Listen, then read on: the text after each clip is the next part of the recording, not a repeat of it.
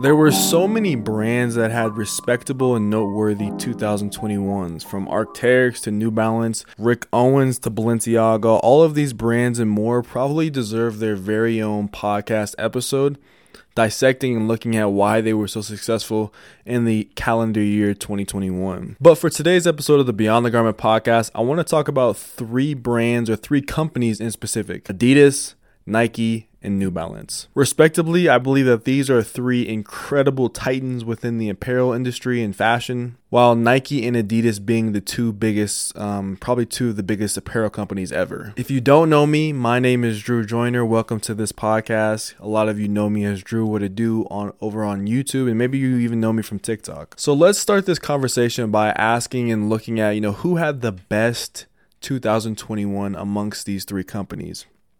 I do have a bit of a bias because obviously, when it comes to you know uh, consumer goods, fashion goods, like we all have our preferences, we all have the things that we enjoy more so than some of the other things. But in my opinion, I think that the brand or the company that had the clear best 2021 in terms of just relevance within the culture um, has to be New Balance. I think New Balance was probably the most exciting brand of 2021. I think that they had the in kind of highest kind of climb in the rankings in 2021. And I think the 550, one of their recently kind of revitalized silhouettes as well as the New Balance 2002R were two absolutely incredible culture defining sneakers for 2021. Nike also had a very strong year with the Nike Dunk Low as well as their kind of showcasings with Jordan brand and what they did with the Jordan 1 and the Jordan 3 and the different collaborations that they had and, and all of those things. I think Nike had a very prominent year as well. Probably even more so than New Balance. I feel like those Nike items, I think StockX said that the Dunk I think Dunks were like the most sold sneaker on their platform. And then you have obviously, you know, Adidas. And what Adidas has done, I think, has fallen behind both New Balance and Nike in terms of this kind of proverbial. Uh, it's it's kind of like the proverbial third fiddle amongst these three companies, even though it's still a giant. From Adidas' standpoint, I think their Forum Low is probably the most popular shoe model of 2021. You also have Sambas, which you know, I think there were even 2020 Sambas were, were gaining popularity late 2020 and trickled into 2021. But with Adidas, they didn't really have as much kind of relevance as New Balance and Nike did. And I think for this episode, it's important to kind of talk about these three companies in specific because I feel like moving forward within the next two years at the very least, these are the companies that are gonna most important in footwear in a way. And by footwear, I just mean affordable lifestyle sneakers really like this this this section of footwear affordable lifestyle sneakers is a section of footwear that I think the majority of people engage in, right? Like whether you are a dad or you're a 20 year old or a 15 or a 35 year old, I think the, these kind of companies touch all of our lives versus maybe like going more nuanced with uh, designer brands or very like nuanced kind of brands. I think these three are very, very prevalent. So let's start off by looking at New Balance and what I think that will happen with them in 2022. So first and foremost, I think the biggest kind of news about New Balance in, in 2022 has to be this New Balance early year, their current lawsuit that's going on. And if you don't know about this lawsuit, it's essentially the lawsuit is trying to shed some light, excuse me, on the made in USA marketing and material makeup of made in USA New Balances. The crux of the lawsuit is that essentially five consumers are calling bluff on the fact that 100% of made in USA or made in US New Balances are actually made in US. And so basically, uh, there's a lawsuit that says, hey, um, we're finding that not 100% of the made in US New Balance sneakers or products are actually 100% made in the US. And that, that actual number is closer to 70%, rather than 100%, which to me is like kind of crazy. I think it, it could be a defining moment for New Balance in terms of like their popularity within this current wave of, of style and fashion. Will this lawsuit derail a little bit of that momentum that they've been building on if they've been lying to the public about the fact that their goods are made in the US when they're really not? we'll see what happens with the lawsuit, what ends up happening. It's not it's not very talked about right now. I think I saw it first a couple days ago and I, I just saw another article about it. Um, but we will see what ends up happening with the the company with the big N, New Balance. but barring any crazy news about New Balance and um, or anything consequential with the lawsuit, barring anything like that, I think New Balance will continue to build on that momentum that they've built in 2020 and 2021 and continue to move forward in 2022. In fact, I did a poll on my personal YouTube community poll and I asked the audience like what do you guys think? Who of, of these three brands, Nike, Adidas, and New Balance, who's going to have the biggest year? Because I wanted to know and overwhelmingly, I think 50, 60% people said New Balance, and then maybe like 20% or 30% said Nike, and very, very few said Adidas, right? So I think people have a lot of expectation for New Balance moving forward in 2022. And I do too. I think that unless New Balance oversaturates kind of the product offerings that they carry, I believe that they'll have a strong 2022. And as long as they bring or introduce one or two more just dynamite colorways or dynamite um, styles or silhouettes uh, that they could bring out. I think that will really push them into once again the conversation for one of the most relevant sneaker brands or footwear brands in 2022. And the thing about oversaturation, I don't think it's intrinsically bad for a company to have a bit of oversaturation. In fact, all it does is make their pockets a little bit bigger. But as a consumer, there's two sides to the coin of oversaturation. The first side is you know, if you're someone who's an early adapter or early adopter, excuse me, to a particular model, what ends up happening is that uh, as more pairs get rolled out, the special feeling that you felt by acquiring a particular shoe kind of dwindles because of the fact that everyone else around you also has the uh, ability to acquire said shoe, right? It's just a, a part of being able to have a limited good. Like if it's not limited, sometimes that it loses a bit of the luster, but that's a conversation for another day. Obviously, you should wear the things that you enjoy no matter what. Now, the other side to that coin is, you know, the more people who have access to it, the people who didn't have access, now that they have access, they are pleased because now they have access to a shoe or an item of clothing or whatever it may be that they didn't have access to before. And that brings them joy, that brings them happiness to be able to engage in a community and to own an item of clothing that represents them and their style. Regardless, I think New Balance will more more than likely be number one or number two or number th- or you know up there. It'll be up there in the conversation when it comes to companies that are also uh, doing a good job as well in 2022 as the year closes out. We'll see. We'll see what happens, but I think New Balance will have another strong year essentially. Now, let's switch gears and talk about Nike for a moment. I think that they're in a very interesting position as it relates to how they can captivate us once again in 2022, like they did for a lot of us in 2021. With the passing of Virgil Abloh and the controversy surrounding Travis Scott, they essentially lost their Mew and Mewtwo, or their Anthony Davis and their LeBron, or their Anakin Skywalker and Yoda. And you you get what I'm saying, right? uh, I think dunks are still very popular. Jordans are also still very very popular, but I think it's a bit unclear what model will be the king of the swoosh in 2022. Will it continue to build off of that same kind of 2020 2021 momentum with dunks and Jordans?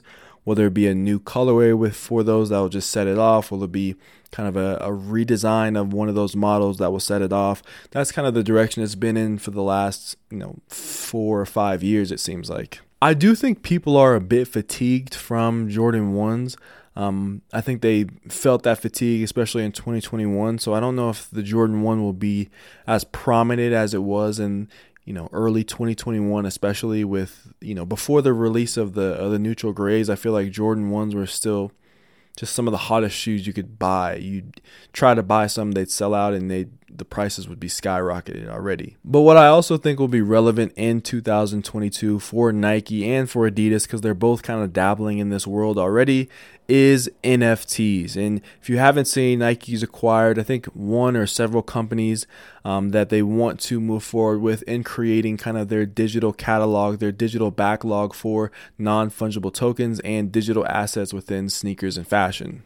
We'll see what the world looks like as it relates to fashion NFTs and with Nike and Adidas being some of the biggest companies, I feel like they're always going to try to headline and be ahead of the curve as it relates to trends happening within the industry. And I think NFTs and digital assets is really fascinating. And like I said, it probably deserves its very own podcast episode, even though I talked a little bit about it in a previous episode. Lastly, talking about Adidas, I think Adidas as well, similarly to Nike, probably needs to make a bit of a splash in the way that New Balance has in the last two years. And sometimes you need to have moments and periods and times when you're just not the hottest and not the most relevant so that you can have that comeback season so you can have the moments where people are talking about you and everyone's impressed by what you've done and have you just have those lows so you can have those highs as well. And I think Adidas is in a lull in a way right now, and I'm curious to see what 2022 becomes or what becomes of 2022 for Adidas because to me, uh, Adidas has been the kind of one of the most irrelevant companies recently that I've seen, you know, in the last two years even though it's huge and it's relevant to a lot of people, but in the kind of spaces and things I'm looking at and, and, and fashion and all the things I'm looking at, Adidas just hasn't been present like Nike and New Balance has. To spice it up, I think they'd either need probably a new collaboration with a brand that's on the come up or you know something that will just spice things up maybe um, a new model of footwear i think the forum low was a, a good resurgence but i think